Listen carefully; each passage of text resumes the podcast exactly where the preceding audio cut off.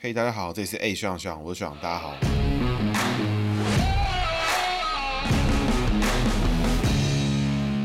Hello，大家好，这里是 A 学长学长，我是学长，大家好。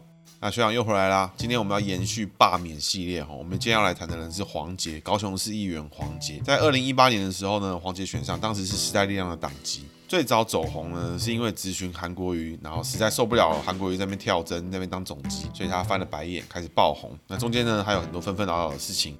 那在这个时间点呢，以高雄市议员走进大众的视角。那之前因为人头党员的事件起了争议之后，就从时代力量退党了。那我们这个后续再做讨论。现在我们先回到黄杰身上。黄杰一九九三年一月十九号出生，一九九三年是属鸡的鸡年啊。不过他是因为他是一月多出生，农历查起来是属猴的情况，属猴的情况。要记得我们这个姓名学的流派是看农历年为主，农历年为主。所以黄杰是农历八十一年是人生年属猴。那黄杰呢，也是我们频道解到的第一个单名的政治人物哦。那单名会造成什么样的影响呢？我们在解的时候会把名字唯一那个字作为他的名二，也就是影响工作位的部分。可想而知的是，他人际这个位置就是空的，所以要用借位的方式来做解读。也就是说，先不管他的名字怎么样，单名的人会比较重视工作。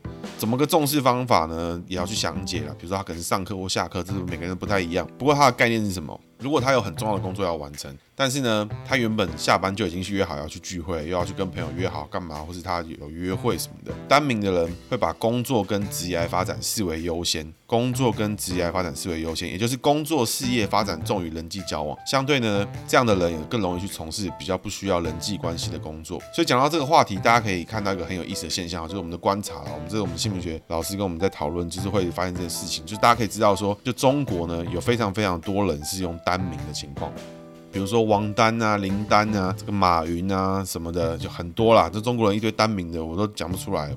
那他们用了这么多人的单名，就是说他一整个世代的里面有很大比例的人是单名，但相对的在台湾很大比例的话，就是大部分都是以名字以两个字为主，单名的人反而相对比较少。所以你可以发现，就是几年前就有人在说中国人啊有什么狼性啊，中国人可以为了事业发展啊有那个狠劲啊，那个狼性什么的。整体而言，你可以去看他一整个世代比例上面，如果单名多，他们就会整个世代人比较重事业而非重人际哈。所以中国人为了要成功，可以这个老乡见老乡，背后开一枪。这种也是人性的呈现方式一种，当然你很专注的提升自己的事业也是一种，但是互表的在成就自己的事业也是一种方式。因为当他当一个人比较不注重人际关系的时候，在他心里而言，只有事业的成败，而没有人际的背叛与否，或者什么人际的协助与否，这也是比较有几率会出生的情况哈。所以对于单名的人来说，工作其实是远大于人际交往这件事情。那这是一个大方向的大数据的看法，就是说他们单名比较多的时候，这种方式呈现就会比较多。回过来看，就会有人。说台湾最美的是什么？是人，好不好？最美的风景是人啊，因为中国人都没什么人情味，所以你来台湾你就觉得啊，多有人情味。这个大家见仁见智啦。那我们回到黄杰身上，那既然他只有一个字，我们就从这个字开始。所以我们这一次的会解法会从工作位开始解，再再回头解他的人际。黄杰的杰是提手旁的杰哈，捷运的捷啊，提手旁就是一个人的手哈。这个东西十二生肖没有人有，没有生肖有，所以手还有耳朵，比如说聪明的聪，那个耳朵有没有？出现在名字里面的时候，提手旁啊、耳朵旁啊，这种都是属于上克的概念，向上的上，五行相生相克，会呈现的模式呢，就是这个人在这个地方会想比较多，比较优柔寡断。好的情况呢，就是思绪缜密，然后做事严谨；坏的情况就是龟毛、吹毛求疵，然后烦得要死。这种情况，杰的右边呢，也就是提手旁结的右边那一团东西呢，里面我们要拆成两个东西来看。第一个呢，是上半段插在里面的那个下雪的雪，什么雪花的雪底下的那个东西，就是一个。呃，长得像一个反着写的大英文大写的“一”，然后它有凸出来的那个东西，那个我们把它定义成洞穴，洞穴栅栏的意思。基本上的概念呢，跟宝盖一样。所以讲到洞穴，黄杰又属猴，哎，我们想到什么？我们的资深听众一定都知道，属猴逢洞穴叫做什么？水帘洞，有没有？高嘉瑜是不是有属猴？吴一农是不是属猴？赖品妤是不是属猴？这些人洞穴一个比一个多哈。高嘉瑜高字就两个洞，嘉字在两个洞啊。吴一农。大姓也是一个洞，一字也一个洞，赖品妤品字是三个洞排在一起，属猴逢洞就是好的，所以黄杰的工作位外在是好的。那洞穴之外的东西就是走路的走，然后他上下伸缩车开来之后插一个洞穴，那个东西走路的走。这个呢，我们在姓名学里面叫做蛇，属蛇的蛇，是蛇的蛇。好，那蛇呢是属火，碰到猴子呢走上克，那碰逢天干呢要走水，因为这个位置它是它一个不是阴不是阳，叫做不阴不阳的位置，所以它是一个两边都要看的这情况。所以它工作位里面其实藏了一个上课加下课的一个概念哈。所以这个情况像谁？像我们林长佐他碰到的情况，他有他的坚持，但他有他整思虑整断，所以黄杰也有机会成为艺术家或者文学家，就是他想法里面他会很坚持他的做法，那他又要想很多，他是不是这样做好，这样做不好什么的。当然做议员也是适合啦，对，但是比较重视人际关系这点，对于他跑基层可能会比较吃亏一些哈。这边其实要注意的最大重点是什么？身隐四害走意外多灾之格哈，猴子碰到蛇会有意外多灾的情况，所以黄杰要特别注意哈，脚步会有一些意外啊、损伤啊、扭伤什么的，脚底的部分啦，就是脚踝、膝盖都有可能。那工作上面逢意外多灾的人也要小心职业伤害啊什么的，会有一些你意料之外的工作啊，然后因为不小心受伤啊什么的。所以在维基百科上面写到，他在加入时代力量之前曾经当过记者。那这个记者的性质呢，其实也蛮符合上课加意外多灾，就是常常会哎，怎么发生这个事情啊？要马马上要写个东西，写个东西写的好不好不知道啊，就要再多自己靠自己的努力。所以也有某某种程度上面也蛮符合这个记者的性质。整体而言，黄杰的工作位里面主要是以上课为主，上课为主。那他下课的感觉，反而他在里面藏了一个小小的下克。那这个下课反而会是让他坚持说他要想的很多。所以工作上面，黄杰的表现好，他擅长在他自己觉得安全的地方发挥，做的也很不错。那他喜欢想比较多，比较酝酿自己觉得做得好的事情。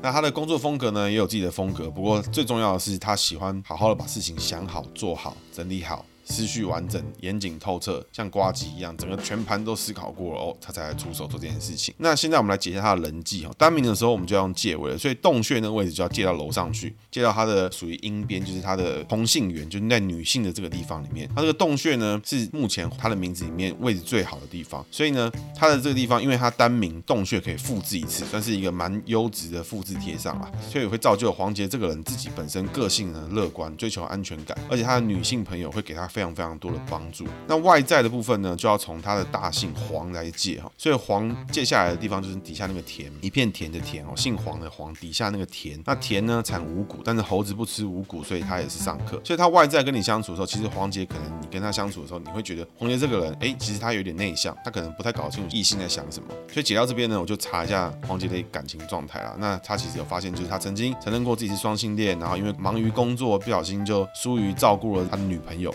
对，发现其实还蛮符合我们的格局，同性会给他安全感，同性会让他觉得比较安全，而且发展也比较好。相反的，他对于男性的想法，他就比较不理解，比较不懂男生在想什么。然后，就算男生被他吸引了，可能他也搞不懂他在干嘛。所以，蛮符合现在他的状况啦。不过个性上面，因为单名的关系，就算他有伴侣在哈，不管是同性伴侣也好，异性伴侣也好，对于黄杰而言，事业与工作的生涯规划。常常都是人际跟感情第一个优先被牺牲，第一个优先被牺牲。所以整体来说呢，黄杰是非常擅长需要细心谨慎的工作，他想的非常非常的周全。我在瓜几那集有讲过，上课的人就是向上而上，相生相克的克为主的人，容易从事设计师、文字工作者。像林长佐他就走向艺术家的风格。简单的来说呢，上课的人他工作的性质，他会选的就是这个人的工作产出，他需要被他好好的琢磨，好好的想过。会计师啊，这个记账师啊，都是属于上课的格局。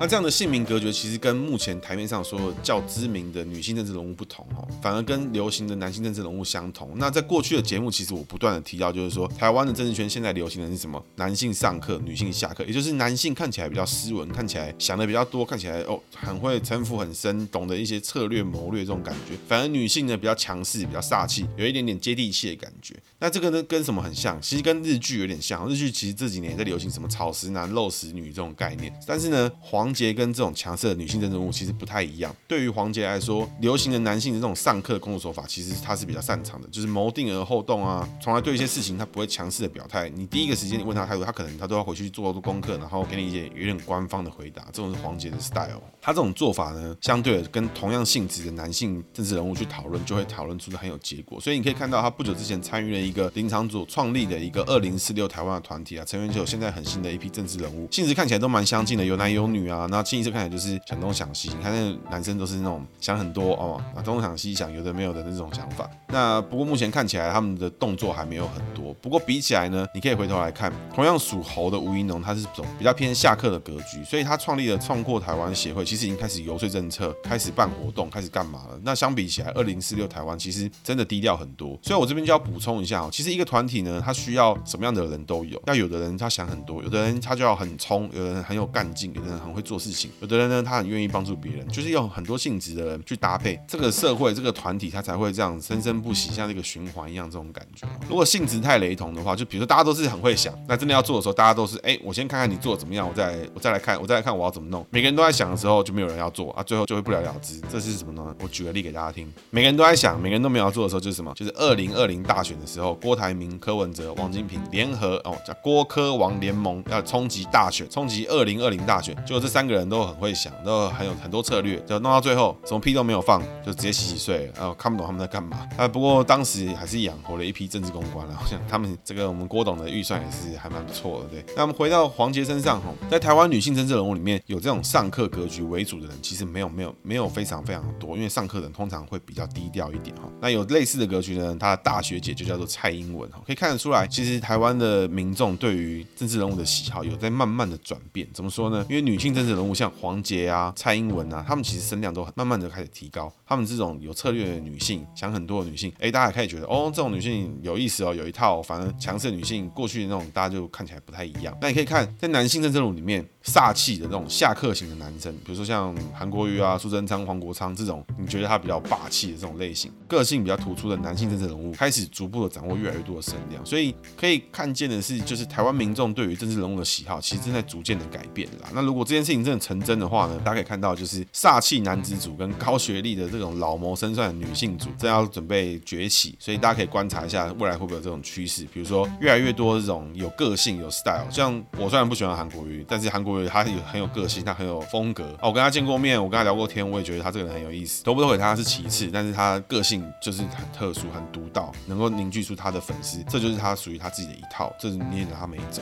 那另外呢，因为单名的关系，所以他特别可以关注这个黄杰的部分，就是他事业成败是黄杰非常非常看重的一个状况。那这边有个新闻可以给大家参考，就是在二零一八年九合一选举，韩国瑜声势最强，那个韩总全台湾扫扫街那种扫到就是民进党全部倒掉的那种状况哦。当时黄杰就被问到说，你是支持韩国瑜呢，还是支持陈其迈？那当时他的反应好像是笑而不答，还是嬉皮笑脸什么的啊？因为毕竟对于黄杰来说，他蓝绿之外的议员，对他来说议员就是票就是过就好了，你。你支持谁其实没有那么重要，所以他当时呢，他就没有表态了。所以因为可能对他的选举也是有有好处，这是他的判断了。但因为这个事件呢，有一批台派就蛮不喜欢黄杰这种骑墙派的这种个性啊。虽然说这种做法是可以理解，因为你议员选举，而且是黄杰人生第一次的议员选举，他根本不知道他可以开出几票，那能不能过关你都不知道了，你就现在表态一个跟你无关的事情，其实是有压力在的。所以黄杰呢，他第一时间果断做的是什么？当然是做他觉得最有利的动作，就是先笑而不答，嬉皮笑脸，回去想一想，再回来反映这件事情。那你后续可以观察啦。其实黄杰当然他本身还是比较亲这个民进党本土或是本土派也好什么的，这反正一定不是国民党那一边。我们可以讨论这件事情哈。当事业发展、生涯、个人存亡摆在人际之前的时候，这种叫做什么？我们负面解释就叫做骑墙派，追求现实的这种情况。相反的，人际摆在事业、生涯或是自己的生存之前，这种叫做讲义气。那其实我觉得这种事情没有所谓的好坏，每个人都得对自己的选择付出代价。如果你很讲义气，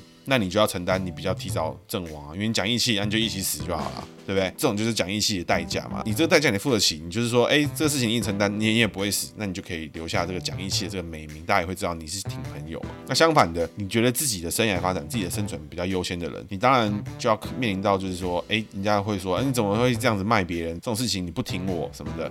当然，你事业发展的情况，你就要去承担人际上面的损失。其实我认为，愿意付出代价、愿意承担代价的人，都是值得尊重的人。反而呢，我自己觉得啊，当你做了选择，又不愿意付出代价，这种才是最靠背、最讨厌的。比如说，你讲了一大堆义气，我一定挺你，我一定支持你，我一定干嘛的，我一定票我一定投你，但是钱你先出，反正风险我是不会承担，但是我一定挺你啦。这种叫做什么？叫死道友不死贫道了。当然也有人只为了自己的生存，只为了自己的发展，然后又要跟别人说我是很讲义气的。今天这样子变，绝对不是我错。这种我也没办法接受，我根本搞不懂他在做什么。我可以给黄杰的建议是这样啦，因为这个状态比较明显。先提的一点就是说脚的保护要注意，就是左脚啊，然后跟脚底两只脚的脚底、脚脚踝这边都要稍微注意一下，会有一些意外多灾的情况。那这也是比较特别的情况，所以我才特别跟黄杰先提醒这件事情。那黄杰的个性上面有一群挺你的闺蜜啦，不过偶尔走出一下安全区，因为这种异性缘或同性缘某一边很好的人，他其实都会比较容易交友上面陷入同温层跟同质性高的朋友。那如果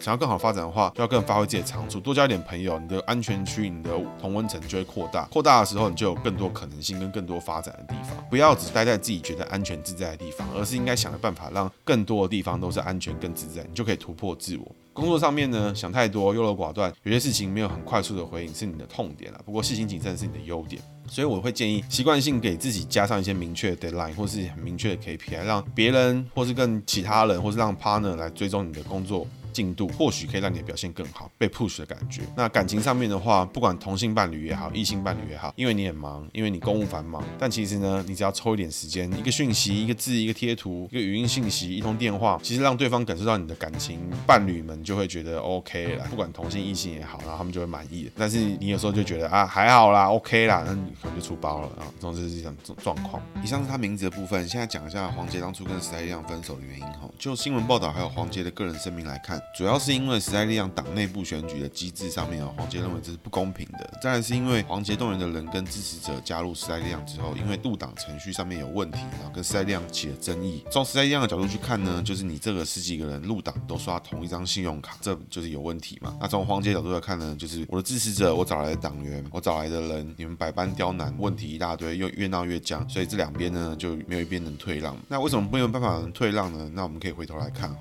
因为黄杰今天啊，他是一个年轻的小妹妹嘛，那加入一个新兴的第三大党，当然是希望凭着自己的专业态度，还有他自己的本身的才华来改变台湾，成就自己的理想。所以他当然要不断提升自己的影响力，影响他党务的运作，所以他才有更好的机会挑战更高的职位。所以说，今天一个充满抱负、充满理想，但是呢，如果他自己只想停在民意代表或是一些画地自限的职位，那你就当他的这些抱负理想都是放屁就好。像黄杰这样一直不断的想要在党内去提升自己的影响力，提升自己的地位，这种才是一个有抱负、有理想、有野心的政治人物的指标啦。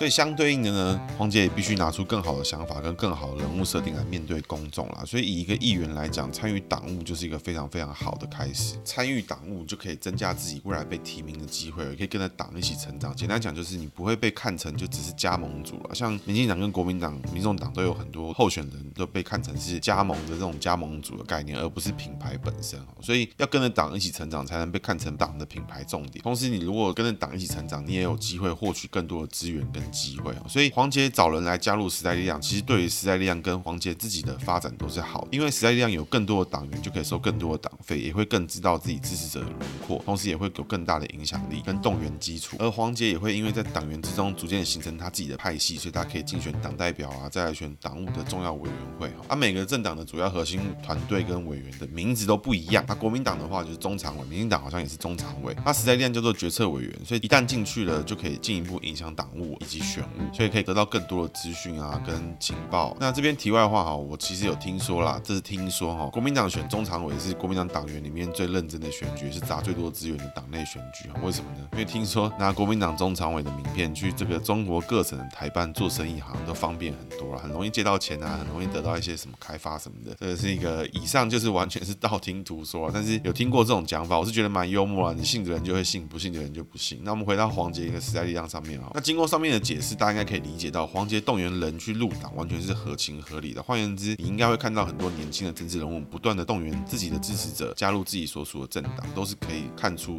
这是他积极跟野心的指标。如果这个年轻政治人物在党内形成更多更大的派系的话，那他就可以享有更大的影响力。那就可以看出有去动员自己的支持者来入党，都是一个看出政治人物野心的指标。但是呢，你回过头从时代力量党务本身的角度来看的话，全台湾每个地方都有党员大量入党，那如果有很多人大量入党，结果你一查都是同处党、共产党、新党的人，那写一堆人进来干娘洗爆，直接呢来时代力量借壳上市，那这是不是这是不是合法和规则？其实每个步骤都是按照规则走的，这样有有问题吗？有错吗？其实当然是没有啊。所以这就是民主的一大挑战啦，有就是有游戏规则，所以很多人就会开始按照你的游戏规则来挑战。基本上，如果你是一个独裁的政党的话，你爱怎样就怎样，所以就不会有人头党员的问题。你看，像亲民党，你有听过亲民党有人就要去参加人头党员吗？没有嘛，因为党代表再多，派系再多啊，老宋今天一句话，你们这些人就从中洗洗睡啊，有什么差别？所以你花这些精神去搞人头党员，还不如花精神去游说老宋，这还比较快。民主的规则之下，原本就会有这样的问题哈。那解决方案是什么呢？基本上各政党啦，包含时代力量都是一定会设置重重的机制来防堵这样的状况。现在的情况是黄杰跟他的支持者被这个刷卡的机制挡住了。那刷卡机制是什么？就是说时代力量认为从黄杰这边这个派系来参加时代力量党员的人都是刷同一张信用卡，就十几个人刷同一张信用卡，时代力量认为这个有问题啊，属于人头党员。所以呢，黄杰跟他的支持者就被刷卡机给挡住了。那这件事情有没有问题呢？其实是没有的。为什么呢？因为本身就是一个验证机制跟查证的机制。那这个方。式都是对的，是好。今天如果把黄杰跟他的支持者换成什么？换成王炳忠嘞啊，大家不是觉得干把党报最好，对不对？所以这机制其实本身是没有问题的。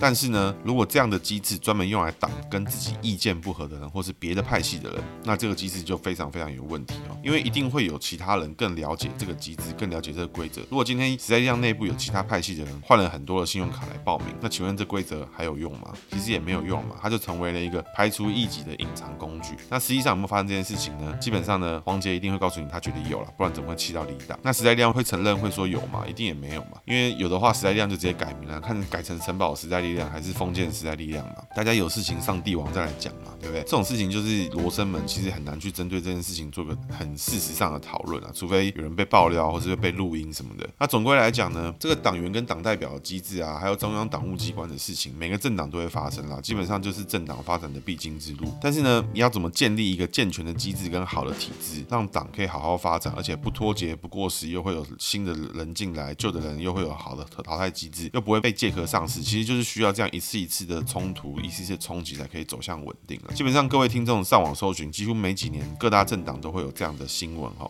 那会爆出来的核心问题，其实还是都是来自于说某些人啊、某些派系的条卡被挡住了，觉得不爽就要闹上新闻什么的，最后都会协调出一些方式啊。但是按照游戏规则才是这整个 issue 的重点。二月六号就是黄杰的罢免投票啊，你想把他罢掉也好啦，想要救他也好，记得按照两边的这个指挥中心的指令。这边一定要吐槽一下啦，今天想特别吐槽的人就是蔡英文哦，为什么呢？因为他现在党政一把抓啦。虽然我个人是蔡英文忠实的小粉丝，但必须吐槽就是说党务上面呢，蔡英文真的很需要别人的协助啦。二零一八年也是蔡英文当党主席的时候，蔡英文就搞到超级大败选。二零一八年大家应该记得九合一韩总全台很少，非常恐怖的景象。在二零一八年大败之后，蔡英文其实就已经引咎辞职了。那接着呢，二零二零蔡英文选总统，好不容易又赢回来了，防疫也打得漂亮。那因为民进党党章的关系哈，因为他总统连任的时候就可以直接兼任党主席。那所以蔡英文在二零二零连任之后，五月二十号总统连任之后，又开始接任民进党党主席，所以他又回到了党政一把抓的情况。结果呢，现在王浩宇被干掉。那前几个礼拜，蔡英文表态挺黄捷，这其实真的很尴尬。为什么呢？因为王浩宇是民进党党籍的，结果因为民进党的政治判断跟情资有误，然后就王浩宇倒掉。现在被迫要挺非民党党籍的，而且对方黄捷还没有入党，所以这真的很尴尬啊！为什么？第一，如果今天民进党真的成功相挺之后，反而可以反过来被解读成说，这就是民进党的恶斗，就是就是搞党争啊！国民党想要罢免的人，民进党就是要挺。那就算对方不是民进党的，也要挺。那这样就是政治斗争，这就是党派斗争。所以第一，就算你赢了，你也是输啊，这很惨。第二呢，如果今天民进党已经出面要挺了，结果黄杰还是被干掉，那这个选区呢，民进党的人就直接被看没有，因为你们这么多人想要挺黄杰，就还是被做掉。再来，你二零二二的九合一前哨战再输一次，这样你受得了吗？同时，你还给韩粉跟统派操作动员跟操兵演练的机会。为什么我说韩粉跟统派？国民党现在要操作罢免，这都没问题，但是地方上面操作罢免跟动员的人，请问是谁？各位可以自己去搜寻哈，偏韩粉跟统派的都比比例都比较高了。那国民党这些中央的高级分子都都没有表态。旁边等着爽赚这个政治红利。所以呢，这两点来看的话，民进党的态度现在被搞得非常非常的被动哈。我是真的觉得党务上面蔡英文还要更加油一点啊，不然就是更明确的分工，不然蔡英文真的很惨哈。那我上面都没有提到的人，最惨的其实是谁？最惨的其实是时代力量哈，因为时代力量现在呢，挺黄杰也不是，不挺也不是，挺了一个退党出走的时代力量，怎么对他现在内部的党员、跟内部的候选人、跟内部的议员、跟其他的立法委员交代？那如果你不挺黄杰的话呢，你很高级，时代力量很高几率被当成国民党跟民众党同路人来看待。更惨的是什么呢？就就我对他们的认知，对时代力量的认知，时代力量内部的人一定还在争论说要怎么表态，我要怎么切分我的态度，我要站在什么角度来评论这件事情。那现实是什么？现实就是你时代力量不管讲什么都很难看啦，因为时代力量每次切分的这种表态都细微到只有非常非常死忠的支持者，一个字一个字去看，一个字一个字一个字，每个记者会的综合的分析来看，你才看得出来说，哦，原来时代力量的态度是这样啊。那我真的看不懂它的差别是什么，基本上就是很难看。要加油有啦，因为时代力量跟其他中国因素影响少的政党，如果在政坛上面再不长大的话，台湾政治基本上是没有正常的一天啦。好了，以上是学长的课后杂谈。那今天的学长的姓名学小技巧就是单名哦。你或你的朋友有没有认识单名的人？如果你们是很好的朋友呢，这个单名的朋友是不是对于工作跟生涯发展，他们都会摆在人际之前？比如说他们会不会常常讲说什么啊？我想要做到一个程度的时候，我才来想我的婚姻，我才想我的人际，或者对于他们的另一半或者他们的伴侣而他们常常就是没有那么的重视。单名会不会造就这些人的人际上面有一些遗憾呢？所以偶尔多关心一下你的单名的朋友，虽然他们不一定会回应或不一定会理你，不过呢，感受一下他们那个事业心、上进心，或许对你自己也会有一些激励啦。对。呃，注意一下。那偶尔可以观察一下，如果你的同事呢是单名的同事，那观察一下他会不会因为这个狼性，忽然间就把你卖了？哎，有这种情况为了上位做一些事情，也是蛮恐怖的。所以如果你有单名的同事，稍微注意一下啊。如果你的另一半是单名，你可能就要比较辛苦一点。在节目的尾声呢，学长在这边要特别感谢临时想株式会社，是我们 A 学长学长的友台哦。他们是一个杂谈型的谈话性节目。最近一集是在讲宠物沟通师的部分哦，这个内容也是蛮有趣的，特地请了一位动物沟通师到了现场。临时想株式会。社，其实他们给了我很大的鼓励跟信心啊，让我更认真的去写稿。最重要的是，临时想株式会社的 Instagram 真的做的超级美，我看到之后差点直接删我自己 A 学长学长的 Instagram 账号了，因为感觉很像什么？感觉像我骑 U-bike 去比赛，想说有点破但还可以动，总是会走到终点的。就我看隔壁的赛道。开 McLaren，哇，这样我比个屁啊，对，那种感觉。那我觉得我想弃赛找不到地方还车哈，这种东西真的是很尴尬。那真的是欢迎我的听众去听听看这个临时想株式会社，感谢他们对我的大力支持哈。另外也要感谢路易食堂的路易大大哦，我的资深听众应该都会很感谢他，因为在他的推荐之下，我买了一支麦克风，音质应该有所改善，希望大家有听得出来。路易食堂呢是一个干话跟美食相辅相成的节目哦，谈话中会用声音叙述美食来解决上班族最大的问题，就是哎，学长今天要吃什么？来，路易大大会用一些花俏的方式来叙述跟形容美食，听了就会知道。我这边大概模仿一下来形容一下排骨便当啊，以下是我个人的发挥，就是详细的要去那边听才会知道。那以下是这样的哈。白饭被饭匙轻轻的撩拨，一声娇喘倒在便当盒的怀里，卤汁像丝绸般挥洒在白饭白皙又曲线明显的酮体之上，在雪白的白饭上留下了不可磨灭的痕迹。而排骨在那粗壮手指揉捏下，早已不是排骨原来的形状。在昏暗不见天日的盒子里，排骨仿佛全身脱力一般，吸收着腌料的滋味。忽然一阵摇晃，滋滋作响，排骨被放进油锅之中油炸。哎，后面的部分欢迎付费收听。有兴趣用耳朵吃美食的听众，欢迎收听路易食堂。当然也还有很多对我帮助非常大的 podcast 也会陆续在后面的集数中一一感谢。那最后呢，就是我们的节目已经到一个段落。那我们听众互动场表单已经正式上线了。如果想要参与互动、亲身体验姓名学威力的朋友，欢迎填写表单。那我们全平台全部都上线，就是 YT、Instagram、Facebook，想到的全部都上了，我能上都上，请大家去按赞支持、follow。接下来呢，我们会有古早人系列，勾扎。时代待这种人物，请大家敬请期待哦。那我们之后会有全新的活动、社群活动跟付费的名字解盘的活动，我们会在脸书上面公布更新的活动资讯跟这个服务内容。因为现在咨询的人其实还蛮多的，所以我也很希望能够替大家服务。详细的办法跟活动内容，我们都会设计好之后公布在脸书上面，欢迎大家一起参与。最后，如果你是使用 Apple Podcast 的听众，请关注我，请 follow 我。如果你喜欢我的节目的话，请留下五星评价。那你有问题的话，也欢迎在节目页面上面留言。如果你使用 Spotify 的话，关注我的频道。那你想要跟我互动的话，你在 Facebook、YouTube、Instagram 或者 Firstory 主页上面都可以跟我互动。那留言、私讯都可以，我都会看到，我都会检查。今天节目就到这边，谢谢大家，大家拜拜。